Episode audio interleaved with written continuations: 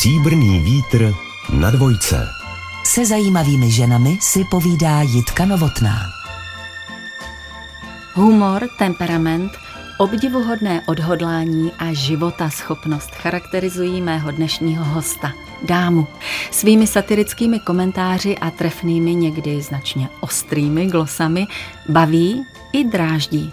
Vždycky byla osobitá, originální, nikomu se nepodobala a podobat nechtěla. Paní Zuzana Bubílková, dobrý den. Dobrý den, je, to jste udělala pěkně, ten úvod. Skoro jste mě vystihla, bych řekla. Co tam chybělo, aby to bylo úplné? No, že si nikdy s nikým právě kvůli tomu nerozuměla. právě proto nemá partnera, paní nechce. Protože i každý partner po čase leze na nervy, protože je jiný. Každý připadá povrchní, že se chce moc jenom bavit a podobně. Já jsem jednu dobu měla snahu se přizpůsobovat a ono to nešlo. Vždycky jsem měla tento problém. Mám kamarády, ale jako jeden chtěl probourávat stěnu, jo, že spojíme byty. Ježíš, to jsem řekla, že to nejde, že ta stěna je nosná, jo. A dobře Bub... jsem udělala. Víte, paní Bubilková, že jsem zvažovala, jestli se vás vůbec mám na partnerství ptát a vy jste mi to takhle krásně otevřela. Ale syn je po mně. To bylo taky složitý, aby si on našel partnerku. On má přesně takový styl života, že ho baví dělat, co je za ním vidět. Třeba předělává auta a na těch 3HD eh, počítačích dělá nové součástky a prostě jako kreativní práce. A vždycky každá ta partnerka, která se mu třeba líbila, jo, tak ho tahala do kina, do divadla, na diskotéky, tam a hen tam. A on občas jde, já taky jako ráda jsem ve společnosti, no ale aby to byl smysl života, tak to ne, takže s každou se rozešel. Ježiš, to tam byla jedna, ta byla moc krásná, to byla fotomodelka. Myslím, že z Ruska byla jako přistěhovalkyně a fakt byla pěkná každý se otáčel, ale ta byla tak blbá. Já jsem do toho nezasahovala, jo. Ale tak jsem se tak na něho dívala, jsem si říkala, bože, toto by si chtěl nasadit domů. No naštěstí to poznal taky, takže fotomodelka odešla a hlavně ona mu seděla v kapse, protože zase tak vynikající fotomodelka nebyla, že by byla v top, jo ale měla nároky jako opravdu ta v té top. No tak a toho naštvalo a to vždycky naštve i mě, když nějaký chlap, zjevně vidíte, že se chce jenom přifařit kvůli tomu, mhm. aby buď si udělal jméno, anebo aby vám seděl v kapse. Vidím, že ta role tchyně je taky dobrý terén pro glosování. Ale teď má vlastně dvě děti a ta je fajn. Váš syn studoval v Kalifornii, odešel tam v 18 letech. Studoval v Jižní Karolině napřed. V 18 mm-hmm. odešel do Jižní Karoliny, kde vlastně ho chtěli jako tenistu na vysokou školu. To byla sportovní škola a studoval management, ale byl v tenisovém mužstvu. Jo? To byla černovská škola a Černoši nebyli v tom tak dobří, takže oni scháněli mezinárodní tým toho tenisu a tam si přivydělával tím, že opravoval auta. Celou tu dobu předělával auta a když dělal Hollywood rychle a zběsile, tak hledali někoho, kdo by předělal do tokijské jízdy motor toho auta na drifting. No a ta jeho koncepce vyhrála. A oni mu vlastně do té Jižní Karoliny přivezli ten motor, aby ho tam předělal a pak mu říkali, hele, v LA je taková škola, Center College, jedna z nejlepších na světě a potřebují tam lidi, kteří nejenom umí kreslit, ale vyznají se i v motorech a to by si byl na to ideální. No a on už měl dostudováno všechno, tam už dokonce pracoval na univerzitě. To byla velká sranda, to byla černovská škola, jak jsem řekla, oni potřebovali opačnou diskriminaci. Potřebovali bělocha do tabulky. A Tomáš, tak tomu je to úplně jedno, jestli tam má vedle sebe Černocha, Bělocha, Indiana nebo já nevím koho, no on to vůbec neregistruje, takže ho tam jako chtěli a už mu vybavovali kartu a občanství a prostě všecko už mu vybavovali a on přišel za mnou, všecko nechal a říká, hele, ale to je můj sen a řekl mi, že jestli ho ještě budu podporovat a jeli jsme do LA. Potom v tom LA udělal zkoušky, tam ho přijali a vlastně od té doby je v Kalifornii. No. No je to i vaše úžasná vizitka, vlastně ten genetický fond, ta života schopnost. No, ale hlavně, že jsem ho dokázala celou tu dobu financovat. Rozhodně ano, ale vy jste z toho nakonec také docela zajímavě vytěžila, mohu-li to tak říct, protože na té prestižní škole, kterou syn absolvoval, jste si jako rodinný příslušník mohla vybrat jeden kurz no. zdarma.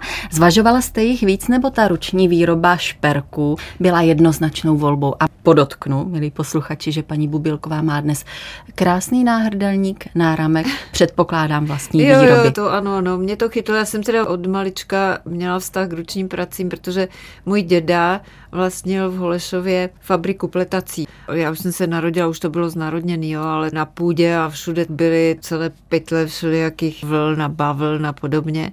Babička pěkně pletla a já jsem si svůj první svetr dělala v šesti letech po tajmu, protože mi to nechtěli dovolit. Jakože jste ho pletla. Já jsem ho pletla, hmm. no. A to nebyly jenom tak hladce obrace. Já jsem měla takové ty překládané, to jsem si udělala. Takže já jsem k tomuto měla vždycky vztah. Má nejoblíbenější hračka bylo vyšívání. Já jsem u brusy vyšívala pro babičku a k tomu jsem měla vztah. A když mě vyhodili tehdy v rozhlase, to bylo myslím v 80. nebo 81. roce, protože mi emigroval manžel a tak z politických důvodů mě vyhodili, tak jsem jednu dobu tkala koberce, tím jsem se živila, jsem to prodávala, Uľuv se to jmenovalo na Slovensku, to bylo to ústředí ľudové umělecké tvorby, hej. A v podstatě jsem si donesla z Donoval takový tkalcovský stav starý. Hmm a on měl čtyři osnovy, takže to byl takový už lepší. No a já jsem na tom tkala i obrazy a takové guby se tomu říkalo, to byly takové přehozy chlupaté, to mi vždycky přivezli ovčí vlnu a já jsem to na tom tkala, takže já jsem si tímto přivydělávala. A tehdy byly moderní takové obrázkové svetry, jo, že tam byla celá krajinka udělaná a podobně. To nikdo neuměl dělat a já na těch hehlicích jsem to uměla a zajímavé bylo, že ti, kteří mě vyhodili z rozhlasu kvůli politickým důvodům si u mě objednávali pro svoje děti tyhle svetry. Já mám radost, že vás odkrýváme jako neskutečně šikovnou, zručnou bytost. Na druhou stranu, aby to nebylo tak idylické, k vaření se moc nemáte. Ježiš, Přitom jste měla babičku, no. kuchařku, která z vás prý udělala boubelku, je to pravda? No jo, no, do babička pořád do mě spala, mě to chutnalo a ona měla takovou teorii, že musím mít zásobu tuku, kdybych onemocněla, no a já jsem neonemocněla. Jo. Tehdy se ještě smáli ve škole lidem, co byli tluščí. Já jsem nebyla taková ta obezní vyloženě, ale byla jsem proti ostatním, kteří byli jako nitě. To koleno měli takové jako vypoulené, jo, tak to teda u mě nehrozilo. Já jsem já pod kolenem takový fádík. No a v podstatě mě se smáli ve škole ty dětské. Já jsem byla vyloučená z kolektivu. Já dokonce, a teď nevím, jestli to bylo v páté třídě nebo v šesté, mě chtěli poslat na otučňovací kůru ze školy. Tlusté děti se posílali na otučňovací kur, teď by tam nezůstal nikdo, jo, pomalu. Do jaké míry vám v tom pomohlo závodní lyžování, kterému jste se věnovala? Hmm. To mi pomohlo hodně, protože jak jsme se přestěhovali z Moravy do Martina, protože otec měl tuberkulózu a museli jít do vysokohorského pásma, kde byly hory kolem celého toho Martina. Tam se nebylo ani leto, jo. Ještě se lyžovalo 11. května, já jsem se 11. května narodila a vždycky bylo rozloučení se sněhem a mhm. maškarní ples. Tam byla zima jak blázen. Já jsem tam, myslím, že ani neměla letní šaty, jo. Protože moji rodiče taky trošku lyžovali, takže mi začali brát a mi to chytlo. Tím, že se mi tam smáli, tak jsem začala prostě vynikat v tom lyžování. Slalom, sjezdné. V tom portfoliu vašich schopností a dovedností bylo také literární nadání od malička, takže jak jste se rozhodovala, čemu se budete věnovat v budoucnosti? Sport, ruční práce, psaní? A tak ruční práce byly k ničemu, protože v té době byly zakázané jako soukromá činnost. Jedině ten úluv, který jsem využila až později, ale tam nebyly trhy nebo něco. V Maďarsku bylo dovolené. Jsme jezdili na trhy a, a tam byly ty soukromé butiky a prostě všecko. A to, kdyby tehdy u nás bylo, tak já bych asi tímto směrem se dala. Jenomže moji rodiče samozřejmě, že chtěli mít ze mě vysokoškolačku. Jo. Matka ta furt si myslela, že budu v zahraničním obchodě, takže jazyky a otec ten chtěl, abych šla jeho cestou, on je inženýr, k tomu jsem vůbec neměla vztah. A sport, to mě zase tahali ti trenéři, no ale to zavrhli hned. To mi řekli, že to je jako hobby a že potom si můžu zlomit nohu a že jak dlouho se to měli v tom pravdu, jako jak dlouho můžete ten sport dělat. To jsme řešili vlastně u mého syna, který výborně hrál tenis. Nakonec sám přišel k tomu, že to studium je trvalejší, takže vystudoval. A vy jste dospěla kdy k tomu přesvědčení, že novinařina je vaše téma? Já nevím, snad na střední škole jsme měli takový jako kroužek, a tam se mi docela dařilo a já jsem zjistila, že tam mě to baví jo. A, mm. a začala jsem psát písničky, texty a tak. Ty hvězdy, co byly, tak to byly takový písničkáři, já nevím, na Slovensku třeba Palo Hamel a Průdy, to už asi tady nikdo neví, co to bylo. Já myslím, jo, ale že byla jo. Lenka Filipová tady v Čechách, nebo Naďu Urbankovou jsem milovala.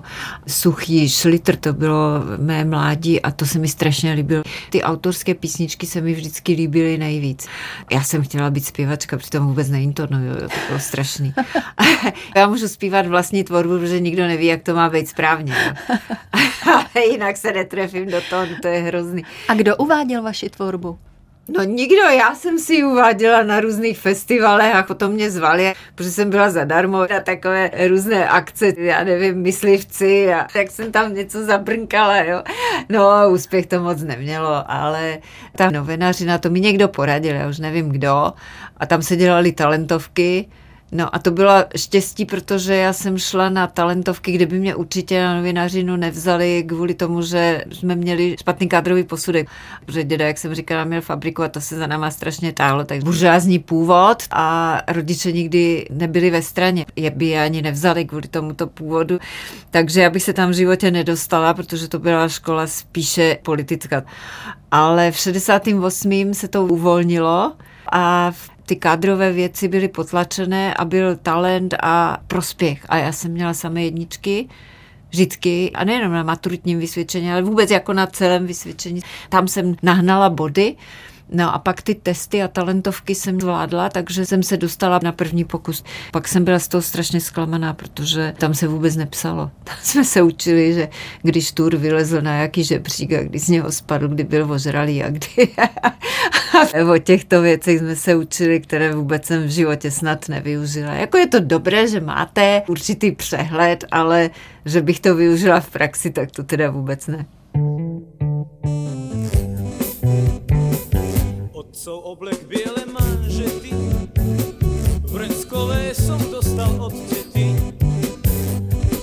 Tanca je môj sen. Pred ňou pod nohami strácam zem. Má ľahký krok a má štíhly driek Smutné oči farby fialiek Opája ma vôňou Chanel 5 Len pre nás dvoch hudba musí znieť Učiteľka tanca ma naučí, ako dámy držať náručí. Nám postačí len Сердца в ритме танго в нашем сне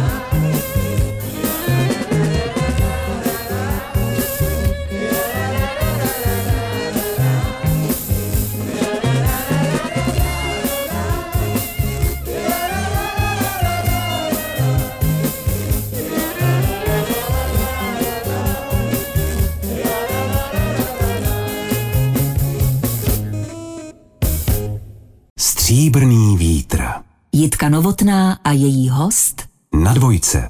Politická komentátorka, satirička Zuzana Bubílková odstartovala profesní dráhu v časopise Populár, což byl hudební měsíčník, který mapoval nejenom domácí, ale i zahraniční populární hudbu, které jste měla vřelý vztah, jak jste nám naznačila.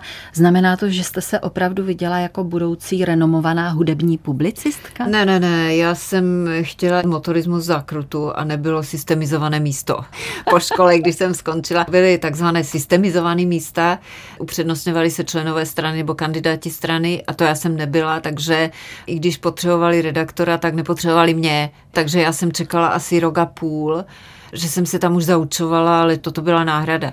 Jak je teď na úřadu práce, že vám nabídnout kde, tak tam byl populár a ještě zemědělský týdeník nebo něco takového, takže jsem vlastně ze zoufalství šla do toho populáru. A čím vás tak přitahovala ta auta, automobilismus? Vy jste dokonce jezdila rally. Tak to jo, tehdy frčely ty bondovky a vždycky v tom zahraničním filmu spoza volantu vylezla dáma, to nás nebylo, u nás bylo pár ženských, co řídilo a vyšla z toho, teď si zapálila cigaretu tu a práskla těma dveřma, jo. A byla měla klobouk. A, a to jste všechno podpatky, dělala. Jo. No a to byl můj sen. Já jsem si v 18 kvůli tomu udělala hned řidičák. To jsem měla vypočítané tak, že v den mých narozenin jsem dělala řidičák. Hmm. V ten den jsme dělali i maturity a já přišla pozdě na maturity. A přišla jsem do třídy, tam všichni čuměli na mě jak blázen, že si dovolím přijít pozdě na písemky a já jsem prohlásila, mám řidičák. No do té vysněné redakce Pozor no. zákruty jste se nakonec dostala, nebyli tam k vám úplně hodní, řekla bych trošku asi přehlíživí, jako k ženě. No, to... Ale vy jste jim potom zamávala a odešla jste do televize. Čím vás zlákala tahle práce? No ono to bylo trošku jinak. Mně se v té zákrutě líbilo, já jsem tam byla první redaktorka, žena a ti kluci tak ze začátku se na vás tak dívají, jakože ženská, ale oni mi dali dopravní výchovu dětí a životní prostředí Tehdy se zakazovaly freony, začala být díra ozonová a všechno se to svedlo na chudáky lednice, jo. A na zářehové motory, ale oni mě potom vyhodili, když mi emigroval manžel, tak já jsem eh, odešla na volnou nohu. A v televizi tehdy potřebovali někoho externě na dopravu a potřebovali na Gabčikovo Naďmaroš, které se tehdy stavilo. No a přijali mě jako externistku.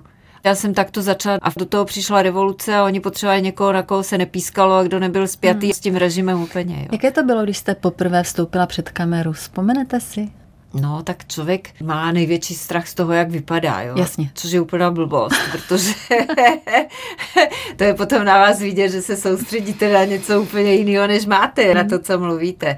No, ale to mi potom dali učitelku jednu z VŠMU a ta nás učila, že na to se musíte vykašlat, se musíte odosobnit do toho, jak vypadáte, na to úplně zapomenout a vlastně se nebát být i třeba škaredy v grimasách a podobně, protože ten divák to vnímá tak, že že ho vtáhnete do toho děje, jo? že nevnímá to, jak vypadáte, jak jste oblečeni a tak dále, ale vnímá to, co říkáte a to je to nejdůležitější. Když se mu líbí to, co říkáte, tak se mu začnete potom líbit i vy. No, hmm. na některé lidi to doposud neplatí úplně, ale to je jedno. Naplňovala vás ta práce? Připadala jste si užitečná? No tak ono to bylo krásný v tom, že do těch stojatých vod, které byly v médiích, tak přišla ta revoluce, jo. A mě zvolili za zástupkyni šéf-redaktora zpravodajství, což byla funkce snů, protože to tehdy schvalovalo UVK ještě a najednou mě, teda jsem přišla z ulice vyhozená, poplivaná, jo, a najednou prostě já jsem byla ve funkci, ale to mě nenaplňovalo, to vám hmm. můžu říct rovnou.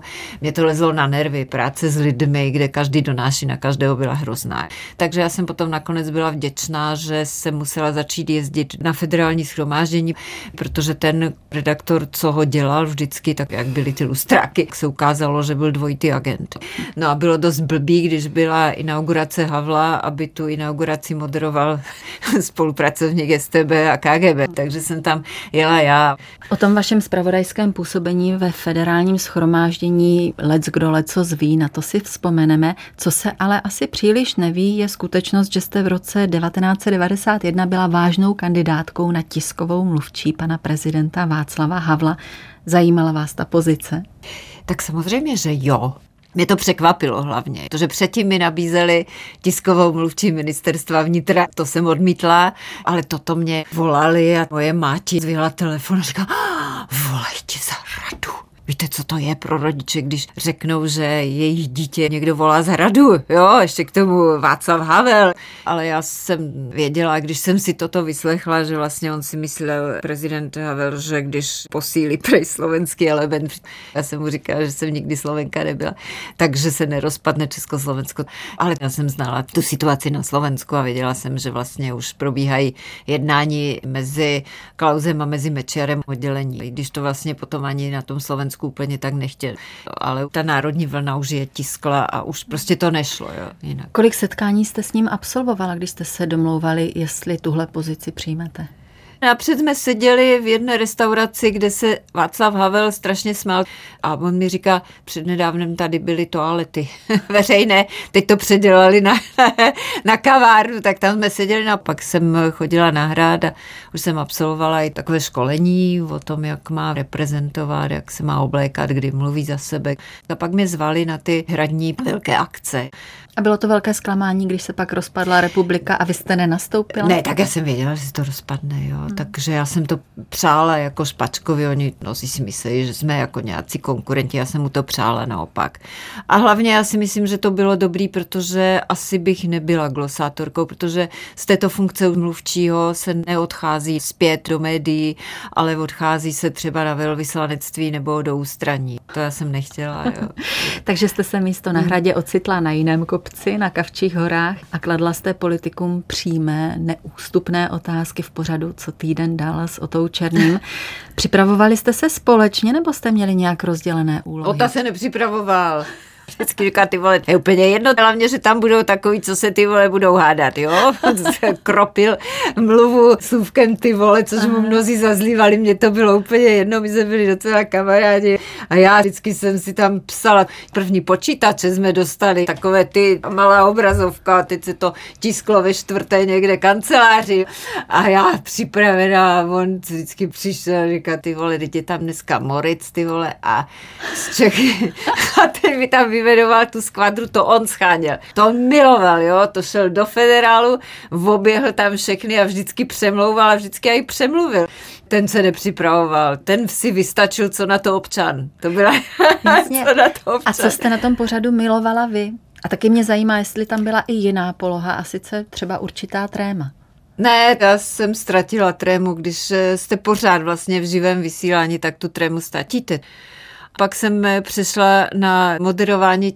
Já jsem moderovala třeba, když do Bratislavy přijel Václav Havel a jak potom eh, po nich házeli ty rajčata a podobně. To mi potom Slováci měli strašně za zlé, protože jsem to odsoudila a oni to brali jako, že je to útok proti Slovákům.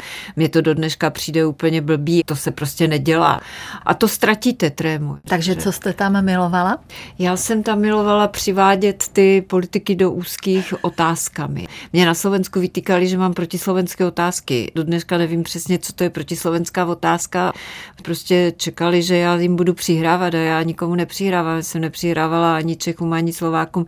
Prostě jsem si připravovala ty otázky tak, že jsem vzala všechna fakta, realitu a stručně a jasně se mi naformulovala a zeptala se. Jo. A to přivádělo opravdu ty politiky, zejména ty slovenské, do úplného šílenství. Come gather round people,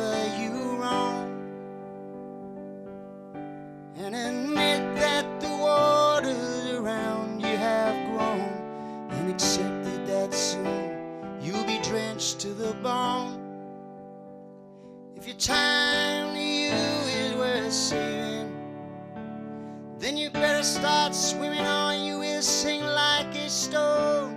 For the times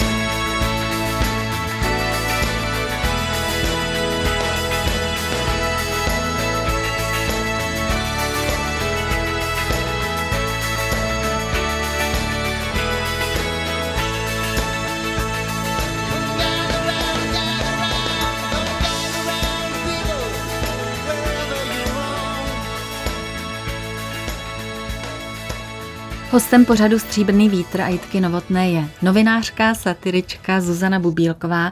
Kdy se vám publicistika začala zajídat? Jak tento profesní pohár přetekl? No, když už jsem nejenom, že věděla, na co se každého politika budu ptát, ale já jsem už věděla, co mi odpoví. A to už bylo demotivující. Málo kdy jsem se netrefila. Já už když jsem viděla, jak nasadí, tak jsem přesně věděla, jak skončí. Už tehdy se vymlouvali, protože nic konkrétního jsem z nich nikdy nedostala. Takže to se mi začalo zajídat a já jsem si říkala, bože, jak já bych jim to ráda vrátila a zesměšnila je. A vlastně to mě přimělo že jsem začala inklinovat té satyře, což se ukázalo, že byl dobrý směr, protože to nikdo nedělal.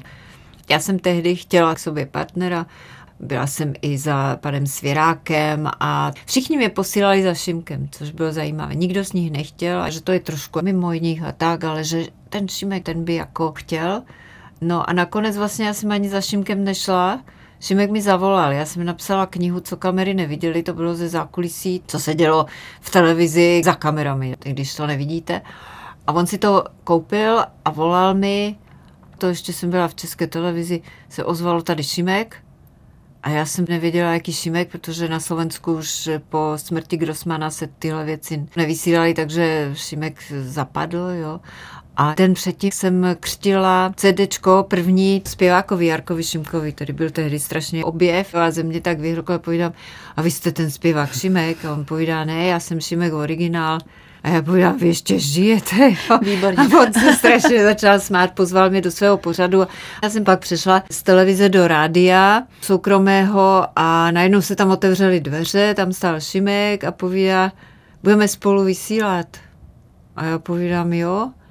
A vedle stál majitel toho rádia a říká, no já jsem tady panu Šimkovi nabídl politickou satiru, on si dal podmínku, že to bude dělat s tebou. A vlastně tak to jsme začali. Bylo no. setkání osudové profesně no. i osobně. Ale ono to tak je nejlepší. Mě Když vás zajímalo- někdo dá prostě záměrně dohromady, to nikdy není dobrý, vy se musíte najít. Jestli to mezi vámi od počátku zajiskřilo, nebo jste se museli... Jo, já myslím, že jo, protože mě pozval poprvé na jedno svoje vystoupení. On měl kousek za Maňovicemi chalupu a tam měl ještě hospodu, jo.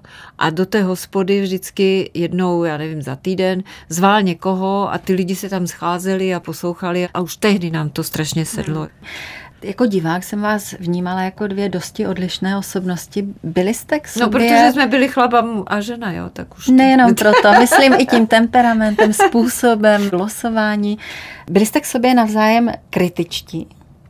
Při té tvorbě určitě, protože to vlastně dvě osoby tvoří jeden pořad. Ale to byla strašná výhoda, že nikdo nebyl choulostivý na to, že třeba má myšlenku a ten druhý ji řekne. To znám dvojice, kde když vymyslíte něco, tak ten to chce jako říct a tam ten chce být ještě vtipnější. A to jsme si od začátku řekli, že já jsem prostě přihrávač, on je ten humorista, já zodpovídám za ten obsah, který musí být přesný a on to nadlehčuje a já nebudu chtít být za každou cenu vtipná, abych ho jako přehlušila a on zase nebude chtít říkat věci, jako že jak tomu rozumí. A tak toto jedině mohlo fungovat. To si všimněte, všechny dobré dvojice, tak vždycky byl jeden blbý a jeden byl chytrý, nebo jeden malý, jeden velký, prostě vždycky tam byl kontrast. To byl úspěch. Co jste jeden od druhého odkoukali? Co jste se od sebe naučili? Dá se to nějak schrnout? Tak on měl výbornou paměť a byl skvělý improvizátor. To jsem já odkoukala od něho a on zase ode mě odkoukal tu faktografickou přesnost. Já jsem vždycky říkala, to nemůžeš tak říct, jo, protože nás budou žalovat. Tady musí být přesně i dodržený slovosled, jak to ten politik řekl, protože v tom okamžiku řekl, že to hrubě jsme zkreslili a vyhrožovali nám několikrát. A právě kvůli tomu, že to bylo úplně přesné, měla zdokumentované, což tehdy nebyla legrace, protože nebyly ty elektronické archivy, já jsem dělala výstřížkovou službu sama sobě, jo. A měla jsem to zdokumentované a vždycky jsem to brala s sebou na to vysílání. Kdyby náhodou už ten den někdo protestoval, tak už jsem to měla u sebe. A to nás zachránilo. Říkáte, že jste odkoukala i paměť. Jak se odkoukává paměť? Já jsem měla tu paměť spravodajskou. Já jsem uměla přesně si zapamatovat text a přesně ho říct, ale on měl tu paměť improvizační, jo? že vlastně ho na místě něco napadlo, on to dokázal sformulovat a říct. A to já jsem neměla, to jsem se od něho hodně naučila. Do jaké míry vás stimulovali diváci a jejich zájem? No tak to je základ. My teda ze začátku překáželi, protože jak jsem byla zvyklá v tom studiu, že jsme tam na nejvíc dvě a ten divák je někde tam za tím mikrofonem nebo za tou červenou, tak to je něco jiného. Když přijdete a teď na vás kouká, já nevím, 300 lidí, Jo, a ještě nedej bože, v té době to bylo velice jako módní, že si vzal kukátko a si vás objel, jo. No tak to je hrozný, to v tom okamžiku začnete přemýšlet, jestli nemáte rozvázanou tkaničku na botě, nebo jestli vám nejede očko, nebo jestli vám netrčí břicho, tak ho hned zatahujete, jo. A to bylo svazující a já jsem si to neuvědomovala, já jsem dostala blbou náladu a, a bylo to vidět na grimase a na tom, co jsem říkala, to mi vždycky nadal, jo. Říká, to nemůžeš, když ti to vadí, tak si krátko zraka, dívej se od desáté řady dál, tam už nic nevidíš, asi v klidu, ale ty musíš být k ním milá, protože oni si na nás koupili lístek. Oni za nás zaplatili, my jsme tady pro ně. Ty musíš být k ním milá, ty se nemůžeš tvářit jak fúrie. Kdy jste začala z publika nasávat radost? Když tleskali, když jsem viděla ty úsměvy a to je do posud. Když to publikum s váma jede, tak to je skvělé. A to není otázka toho, jestli jste krásný nebo jestli jste skvěle oblečený. Ne, tam to musí přeskočit. A právě to, že se odosobníte, a že oni vidí na vás, že vy jste tam pro ně a že na tom místě třeba improvizujete, tak to navážete ten kontakt. A to je to nejlepší, co se vám může stát, protože pak je máte opravdu tak, jak Elvis Presley když si řekl, že je měl na prstu. Potom oni opravdu jsou schopní vám reagovat na jakékoliv slovo. Bezmála celé jedno desetiletí jste připravovali své pořady. Je teda zajímavé, že váš někdejší kolega Ota Černý k tomu poznamenal, neměla být estrádní umělkyní, ale zůstat politickou komentátorkou. Ota byl naštvaný na mě, protože on byl mluvčí ministra zdravotnictví Fischera. A my jsme ho několikrát sejmuli, jo. A on byl naštvaný. On totiž i Ota chtěl se Šimkem dělat. Šimek chtěl dělat se ženou, takže to odmítl. To já bych nerada tady rozebírala, Ota byl skvělý, já ho mám ráda. Jednu dobu to mezi námi skřilo, ale pak jsme se dali zase dohromady, hmm. takže to bylo v pohodě. Vaši spolupráci s Miroslavem Šimkem ukončilo jeho úmrtí, když v únoru 2004 podlehl leukémii a ve stejném roce jste i vy prodělala a zvládla rakovinu štítné žlázy. Z těch vašich výpovědí se zdá, že jste to dokázala s notnou mírou nadhledu a neochvějné víry. Bylo to tak? Mně bylo tak blbě, ale tak neurčitě blbě, jo? že mi třeba vysychaly oči nebo praskaly žíly a prostě takové to věci, které jsem nikdy neměla a furt mi nemohli přijít na nic. Mně se to ani v krvi neobjevilo, nic, prostě vůbec.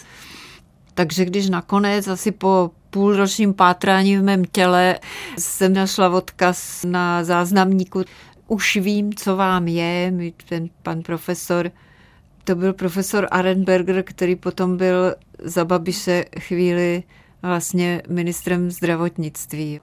Bohužel byl špatný ministr, ale skvělý doktor.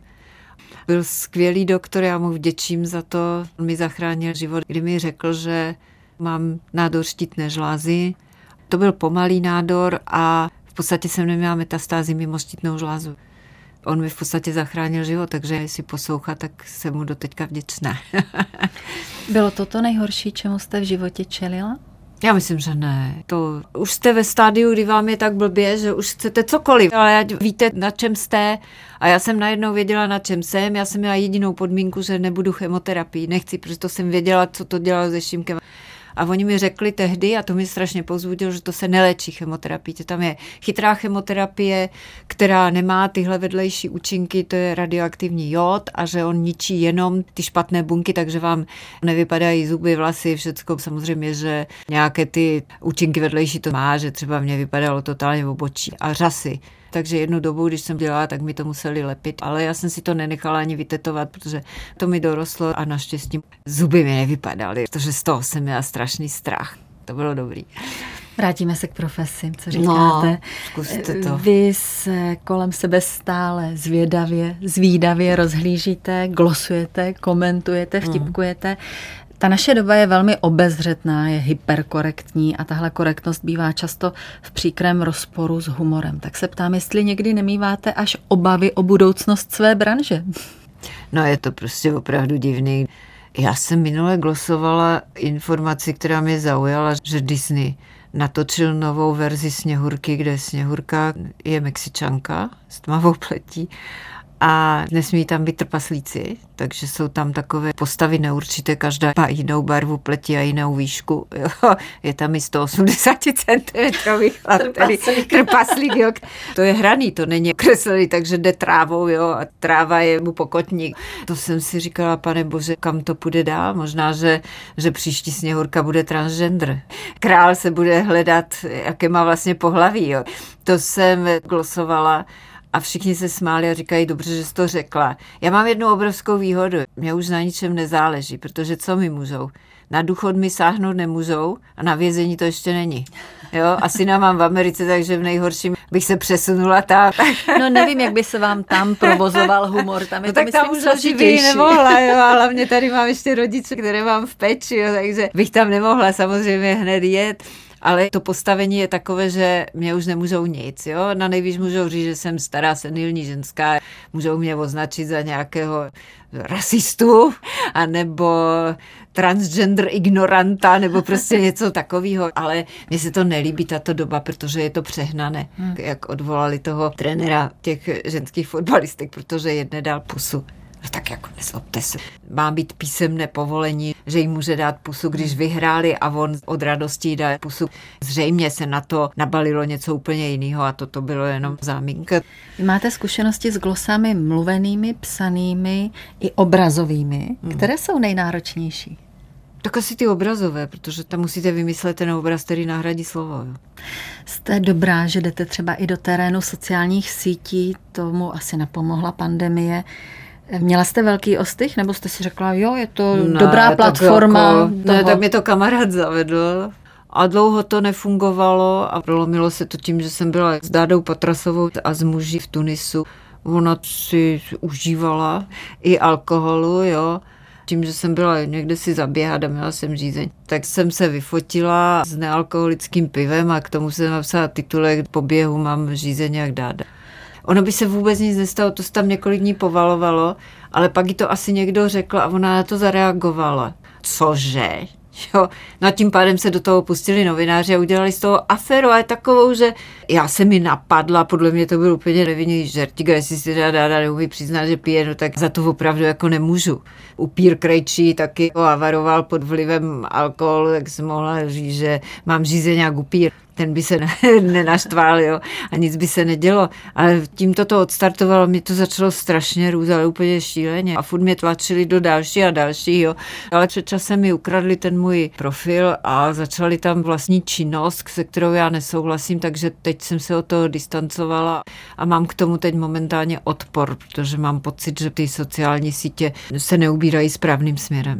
A jak se paní Bubílková proměnil kontakt mezi vámi a vašimi příznivci, či nepříznivci. Chodí vám stále třeba dopisy nebo dneska nějaké elektronické skazy, jako tomu bylo v době kolem roku 89, anebo se už veřejnost takto aktivně neprojevuje? Ale jo, oni se projevují zejména na těch sociálních sítích, ale já vám pravdu řeknu, že přes tu si tři, čtyři a to je furt dokola už 20 let, že už jsem stará, no tak jsem stará, no a co tam ti budou, tak já možná to píše někdo, kdo je ještě starší než já. A že už bych se měla zavřít jo, někam. Jedna mi napsala, to byla asi mladá, že takovým jako já, že by už měli zakázat vůbec jít na sociální sítě. Jo? A v tom má tři hrubky, tak si říkáte, bože můj, to ignoruju. Já se před vaší vitalitou a přístupem k životu skláním, to vám chci říct. A ráda bych věděla, co považujete za výhodu svého věku. Už si z ničeho nic nedělám. Mně už nejde o to zakládat rodinu, hledat partnery a podobné věci. Já si chci užívat život, ten si užívám, dělám si, co chci. Nemám problém jít třeba s ortézou do fitka, jo, kde po mně koukají, jako že mi hráblo a co. No a nakonec přijdou za mnou a strašně se tomu smějí a říkají, my si vás vyfotíme, protože to je normálně obdivuhodný, že potřebujete cvičit. A nebo že někam přijdu. Já jsem se vždycky modní policie strašně bála. Teď na ní totálně kašlu, já už když vidím tam ty ksichty, tak jdete za něma a řeknete, tak dneska si na mě zgustnete, že jo, pojďte ty boty, a ty jsou hrozný. a oni se už smějí a v podstatě už s nima mám takovýto kamarádský přístup a to je strašně osvobozující. Zatím jsem relativně ještě zdravá a vitální, jo. Asi když už nebudu a když se to zhorší, tak to už bude asi jiný přístup, ale teď fakt, bych neměnila. Já jsem šťastná.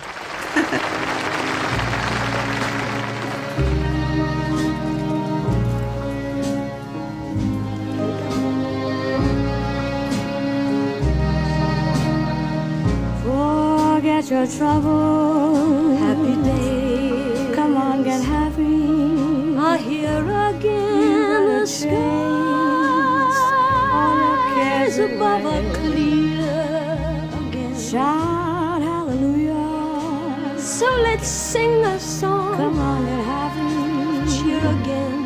Get ready. Happy days are here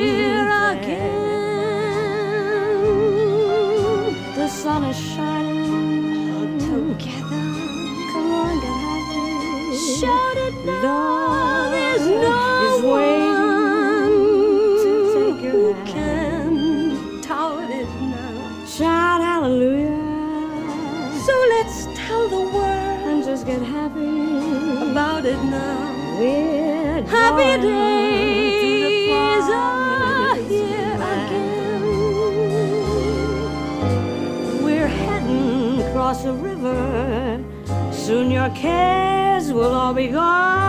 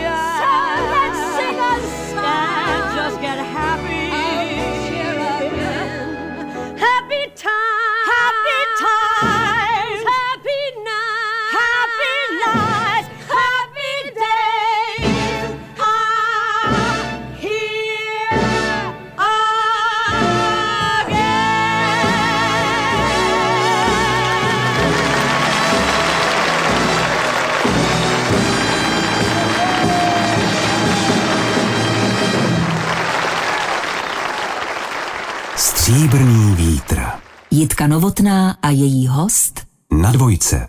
Zvesela i inspirativně se ubírá naše povídání s paní Zuzanou Bubílkovou. Klobouk dolů před tím vaším někdejším studiem v Los Angeles, kde jste se věnovala šperkům. Já se k tomu ještě vrátím, protože chci vědět, jaké bylo vzdělávat se v angličtině. Tak já zase tu angličtinu až tak moc neumím, jo, ale tam eh, učili designéři, kteří nám ukázali svoje věci a oni nás učili míchat barvičky, materiály takové, které vůbec třeba k sobě nejdou a udělat z toho atmosféru. Já jsem tam byla vlastně jenom ty dva měsíce, ale pak mi to posílali mailem, jo, a zadávali, že třeba udělejte, já nevím, podmořské dno což byla krásná věc, protože to jsem si úplně představila, ty korálové útesy. Bohužel to má jednu nevýhodu, že to nikdo nekoupí, jo, protože to je tak bláznivé, že to na normální nošení v podstatě je u málo koho. Možná k takovým bláznivinám, jak mám dneska jako na sobě, že spolupracuji s výtvarnicí, která přenáší obrazy na látky, to je velký odběratel. A i ta klientela, kterou má, tak to je velký odběratel. A pak to hodně chtějí v galerii. A měla byste zájem a prostor na ještě nějaké další vzdělávání? Přemýšlíte o nějakém oboru? Myslíte univerzitu 8. věku, jo? Ne, ne, ne. Třeba zase nějaký kurz v Los Angeles, když jedete za synem na návštěvu. A teď už tam mám vnuky, oni mi tam vždycky šoupnou vnuky, takže tam musím s nimi kopat do míče a podobné záležitosti a chodit s nimi plavat, takže na to už tam teď není prostor, ale syn pořád chtěl, abych mu pomáhala On má ty tři HD tiskárny a potřebuje takové ty pomocné práce, jo, abych to se naučila. Na to taky tam byl kurz, ale to jsem odmítla. Jednak ta moje angličtina není taková, abych to mohla absolvovat, abych přesně rozuměla, to bych se musela učit angličtinu. Asi kdybych se měla něco naučit, tak dobře anglicky, ale na to teď nemám čas. Budou vaši vnuci hovořit česky? Já s nimi mluvím, ale on s něma mluví česky, snacha anglicky, takže uvidíme, co z toho bude. No a teď ta malá, tak ta se narodila, ta má čtyři měsíce, takže tam má problém se zubem a. Baví vás být babičkou? No je, je. Je, já jsem totiž myslela, protože jak jsem říkala, že ten můj syn má stejnou povahu jak já, tak jsem si říkala, ten se snad ani nevožení.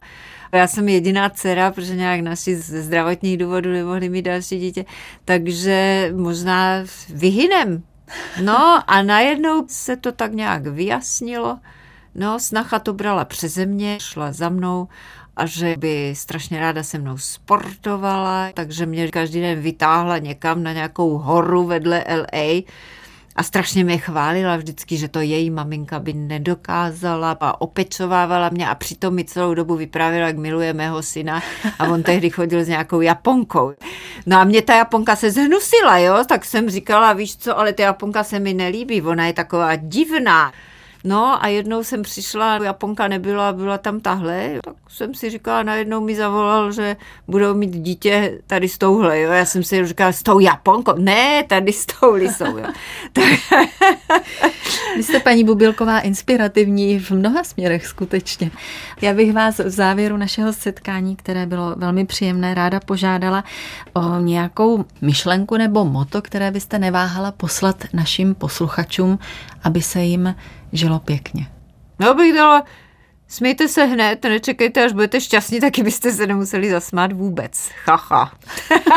Takže se smějme. Hostem Stříbrného větru dnes byla paní Zuzana Bubílková. Děkuji za to a smějte se. Naschledanou. Naschledanou, naschledanou.